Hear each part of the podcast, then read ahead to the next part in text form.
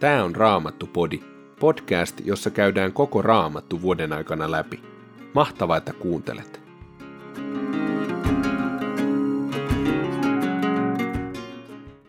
Luemme tänään viidennestä Mooseksen kirjasta luvut 21 ja 22. Sitten toisesta korinttilaiskirjeestä luvusta 5, jakeet 11-21. Ja lopuksi luemme psalmin 38. Viides Mooseksen kirja, luku 21. Jos siinä maassa, jonka Herra, teidän Jumalanne antaa omaksenne, löytyy surmatun ihmisen ruumis asutuksen ulkopuolelta, eikä tiedetä kuka hänet on tappanut, vanhimpien ja tuomarien on lähdettävä tutkimaan, mihin kaupunkiin ruumiin löytöpaikasta on lyhin matka. Lähimmän kaupungin vanhimpien tulee valita hieho, jota ei vielä ole käytetty juhtana ja joka ei ole kantanut iestä. Heidän on vietävä hieho viljelemättömälle seudulle puron uomaan, jossa on vettä läpi vuoden, ja siellä heidän on taitettava hieholta niska. Leeviläispappien tulee saapua paikalle, sillä Herra, teidän Jumalanne, on valinnut heidät palvelijoikseen siunaamaan kansaa Herran nimessä, ja heidän lausuntonsa perusteella ratkaistaan kaikki veritekoja ja riitoja koskevat asiat.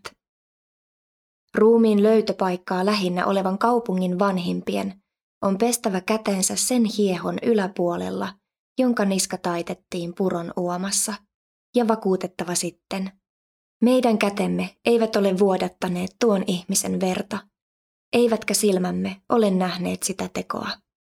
Herra, anna tämä rikos anteeksi kansallesi Israelille, jonka lunastit vapaaksi. Äläkä aseta sitä vastuuseen syyttömän surmasta.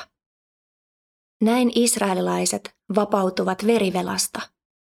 Kun menettelette tällä tavoin Herran tahdon mukaisesti, te puhdistutte veren aiheuttamasta syyllisyydestä kun lähdette sotaan vihollisianne vastaan, ja Herra, teidän Jumalanne, antaa heidät teidän käsiinne, ja te saatte vankeja. Joku teistä saattaa nähdä vankien joukossa kauniin naisen, rakastua häneen ja haluta hänet vaimokseen. Hänen on siinä tapauksessa vietävä nainen kotiinsa ja käskettävä hänen ajella päänsä paljaaksi ja leikata kyntensä. Tämän tehtyään nainen saa vaihtaa entiset vaatteensa uusiin, asettua asumaan miehen taloon ja itkeä kuukauden ajan vanhempiaan. Sitten mies voi maata hänen kanssaan ja ottaa hänet omakseen. Näin naisesta tulee hänen vaimonsa. Mutta jos nainen ei myöhemmin enää miellytä miestä, tämän on annettava hänen vapaasti lähteä luotaan. Mies ei saa myydä naista orjaksi, eikä kaupitella häntä, koska on jo tuottanut naiselle häpeää hylkäämällä hänet. Jos miehen kaksi vaimoa, joista toinen on hänelle rakkaampi kuin toinen, synnyttävät kumpikin pojan, ja jos esikoispoika on sen vaimon synnyttämä, jota mies rakastaa vähemmän, hän ei perinnön jaosta määrätessään saa suosia lempivaimonsa poikaa ensin syntyneen kustannuksella. Hänen on tunnustettava ensin syntynyt poika esikoisekseen ja annettava hänelle kaksinkertainen osuus omaisuudestaan, sillä poika on hänen miehuutensa ensimmäinen hedelmä ja esikoisoikeus kuuluu hänelle. Jos vanhemmilla on tottelematon ja uppiniskainen poika, joka kurituksesta huolimatta ei kuuntele heitä, heidän on otettava poika kiinni ja vietävä hänet kaupunkinsa portille – ja sanottava kaupungin vanhimmille. Tämä meidän poikamme on tottelematon ja uppiniskainen. Hän ei kuuntele meitä, vaan viettää kevytmielistä ja juopottelevaa elämää. Silloin kaupungin miesten on joukolla kivitettävä poika hengiltä. Hävittäkää paha keskuudestanne.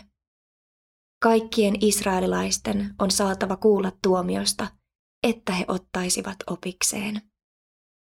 Jos joku rikoksesta kuolemaan tuomittu surmataan ja hänen ruumiinsa ripustetaan paaluun, ruumista ei saa jättää siihen yöksi, vaan se on haudattava vielä samana päivänä, sillä puuhun ripustettu on Jumalan kiroama. Älkää saastuttako maata jonka Herra, teidän Jumalanne, antaa teille omaksi. Luku 22.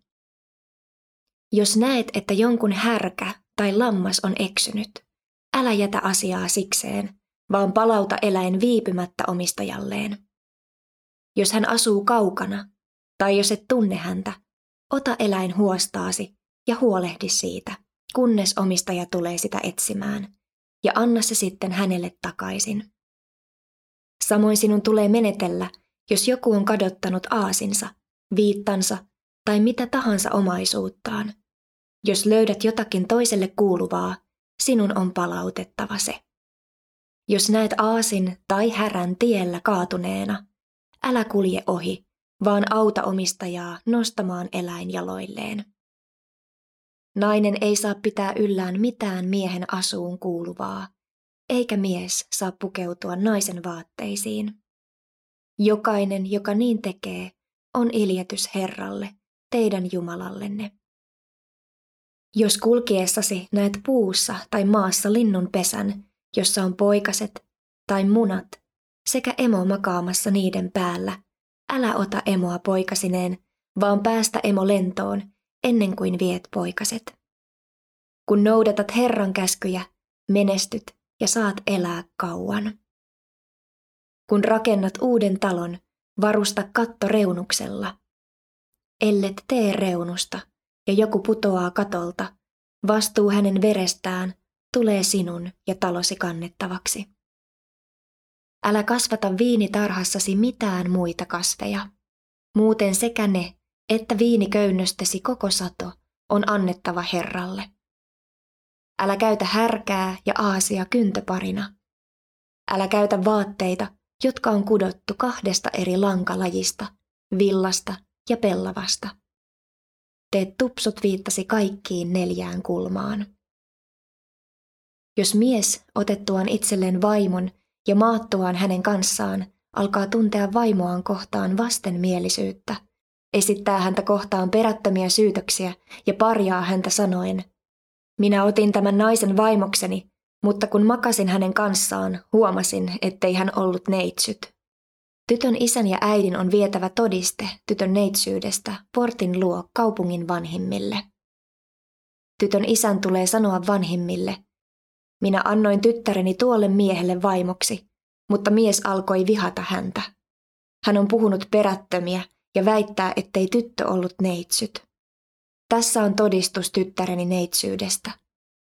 Sitten vanhempien tulee levittää veren tahrima vaate kaupungin vanhimpien eteen, ja näiden on ruoskittava mies, ja määrättävä hänelle sakkoa, sata hopeasekeliä, jotka annetaan tytön isälle, koska mies on mustannut koskemattoman israelilaisen tytön mainetta. Tyttö jääköön miehen vaimoksi, eikä mies saa koko elin aikanaan hylätä häntä. Jos taas miehen esittämä väite pitää paikkansa, eikä voida näyttää toteen, että tyttö oli koskematon, vanhimpien tulee viedä tyttö isänsä talon ovelle ja kaupungin miesten on kivitettävä hänet hengiltä. Hän on harjoittanut haureutta ja tuottanut häpeää isänsä talolle ja koko Israelille. Hävittäkää paha keskuudestanne. Jos mies tavataan makaamasta toisen miehen vaimon kanssa, molemmat on surmattava, sekä nainen että mies, joka hänen kanssaan makasi. Hävittäkää paha keskuudestanne. Jos mies makaa toiselle miehelle kihlatun koskemattoman tytön, ja tämä tapahtuu kaupungissa, molemmat on vietävä kaupungin portille ja kivitettävä kuoliaaksi. Tyttö siksi, että hän ei huutanut apua, ja mies siksi, että hän häpäisi toiselle vaimoksi luvatun tytön. Hävittäkää paha keskuudestanne. Jos taas mies kohtaa toiselle kihlatun tytön kaupungin ulkopuolella, käy häneen käsiksi ja makaa hänet, mies on surmattava. Mutta tytölle ei saa tehdä mitään. Hän ei ole tehnyt syntiä, josta rangaistaan kuolemalla, sillä tapaus on verrattavissa siihen, että joku käy toisen kimppuun ja tappaa hänet. Mies kohtasi kihlatun tytön asutuksen ulkopuolella, missä tytön avun huutoja ei kuultu. Jos mies kohtaa koskemattoman tytön jota ei ole kihlattu, ja pakottaa hänet makaamaan kanssaan, ja jos heidät nähdään, miehen on maksettava tytön isälle 50 hopeasekeliä. Miehen tulee ottaa häpäisemänsä tyttövaimokseen, eikä hän saa hylätä tätä koko elinaikanaan. Toinen korinttilaiskirje, luvusta 5, jakeet 11-21. Kun siis tiedämme, mitä Herran pelko on, me koetamme saavuttaa ihmisten luottamuksen. Jumala kyllä näkee, millaisia me olemme, ja toivon teidänkin sisimmässänne näkevän sen. Emme me ryhdy taas suosittelemaan itseämme teille. Haluamme vain antaa teille aihetta olla ylpeitä meistä, niin että pystytte vastaamaan niille, jotka kerskuvat sillä, mikä näkyy ulospäin, eivätkä piittaa siitä, mitä on sydämessä. Jos olemmekin olleet suunniltamme, se on tapahtunut Jumalan tähden. Jos taas esiinnyimme hillitysti, teemme niin teidän tähtenne, sillä Kristuksen rakkaus pakottaa meitä. Me näet päättelemme näin. Kun yksi on kuollut kaikkien puolesta, niin kaikki ovat kuolleet. Ja hän on kuollut kaikkien puolesta, jotta ne, jotka elävät, eivät enää eläisi itselleen, vaan hänelle, joka on kuollut ja noussut kuolleista heidän tähtensä. Niinpä emme enää arvioi ketään pelkästään inhimilliseltä kannalta. Vaikka olisimmekin ennen tunteneet Kristuksen pelkästään inhimilliseltä kannalta, emme enää tunne.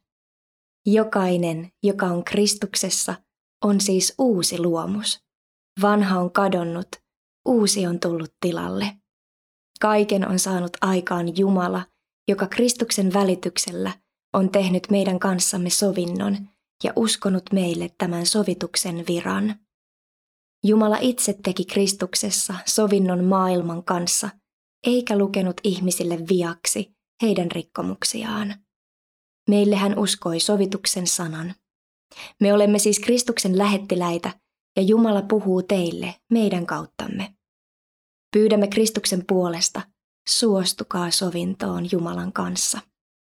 Kristukseen, joka oli puhdas synnistä, Jumala siirsi kaikki meidän syntimme, jotta me hänessä saisimme Jumalan vanhurskauden. Psalmi 38. Daavidin psalmi. Lauletaan muistutusuhria uhratessa. Herra, älä rankaise minua vihassasi, älä kiivaudessasi minua kurita. Sinun nuolesi ovat tunkeutuneet minuun, sinun kätesi on painanut minut maahan. Ruumiissani ei ole tervettä paikkaa, koska sinä olet minuun vihastunut. Pahojen tekojeni tähden eivät jäseneni saa rauhaa. Syntieni kuorma käy yli voimieni. Se on raskas taakka, raskaampi kuin jaksan kantaa. Minun haavani märkivät ja löyhkäävät. Se on mielettömyyteni syytä. Olen painunut kumaraan, vääntynyt vääräksi. Aamusta iltaan minä kuljen surusta synkkänä. Lanteeni ovat tulessa. Ruumiissani ei ole tervettä paikkaa. Olen lopussa, rikki lyöty. Sydämeni huutaa tuskasta. Herra, sinä tiedät mitä minä kaipaan. Huokaukseni ovat tulleet sinun korviisi. Sydämeni värisee, voimani hupenevat, silmieni valo sammuu. Ystäväni ja naapurini karttavat minua onnettomuuteni tähden. Omaiseni pysyvät loitolla. Minun henkeäni uhataan ja minulle viritetään ansoja. Vihamieheni suunnittelevat pahaa ja syytävät uhkauksiaan. He punovat kavalia juonia kaiken aikaa. Minä olen kuin kuuro, en kuule mitään. Olen kuin mykkä, en suutani avaa. Minä en enää mitään ymmärrä. En voi sanoa sanaakaan vastaan. Herra, sinun apuasi minä odotan. Herra, minun Jumalani, sinä vastaat minulle. Minä pyydän. Älä anna vihamiesteni iloita. Älä anna heidän ilkkua, kun jalkani horjuu. Minä olen luhistumisen partaalla. Tuskani ei hetkeksikään hellitä. Minä tunnustan rikkomukseni. Olen murheellinen syntieni tähden. Mutta vihamieheni ovat voimissaan. Monet vihaavat minua ilman syytä. He palkitsevat hyvän pahalla, syyttävät minua, vaikka olen tahtonut heille hyvää.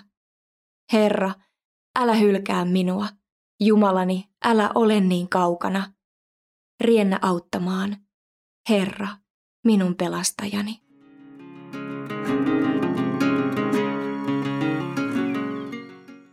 Mitä sinulle merkitsee olla ja tulla elävän Jeesuksen puhdistamaksi? Mulla on sellainen muki, jonka kyljessä on sysimusta teksti, jossa lukee revive. Ja revive tarkoittaa suomeksi hengellistä heräämistä, elpymistä, virkoamista.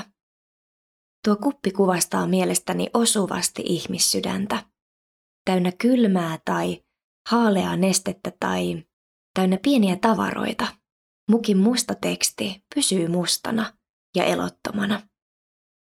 Koen, että syntiin lankeemuksen tähden me ihmiset ollaan mestareita tarrautumaan ja täyttämään sydäntämme asioilla, jotka voimistaa mustuutta sisällämme. Mutta sitten, kun muki saa tyhjentyä näistä asioista ja täyttyä uudelleen kuumasta vedestä, musta teksti muuttuu upean kultaisen keltaiseksi, eläväksi. Onko sinun sydämessäsi tilaa Jeesuksen puhdistavalle, elämää tuovalle kosketukselle? Hyvä ystävä, Jeesus Kristus on omassa ruumiissaan hävittänyt pahan keskuudestamme ja hän kutsuu meitä vastaanottamaan pyhyytensä puhtauden, ihmeellisen armonsa ja rakkautensa ja virtaamaan sitä eteenpäin, sydämeltä sydämelle. Mitä sinulle merkitsee olla ja tulla elävän Jeesuksen puhdistamaksi? Raamattupodin sulle tarjoaa Opko ja kuunnella voit muun muassa Spotifysta, Apple Podcastsista ja yleisistä podcast-sovelluksista niin kuin Castboxista, Pocketcastsista ja Podcast Addictista.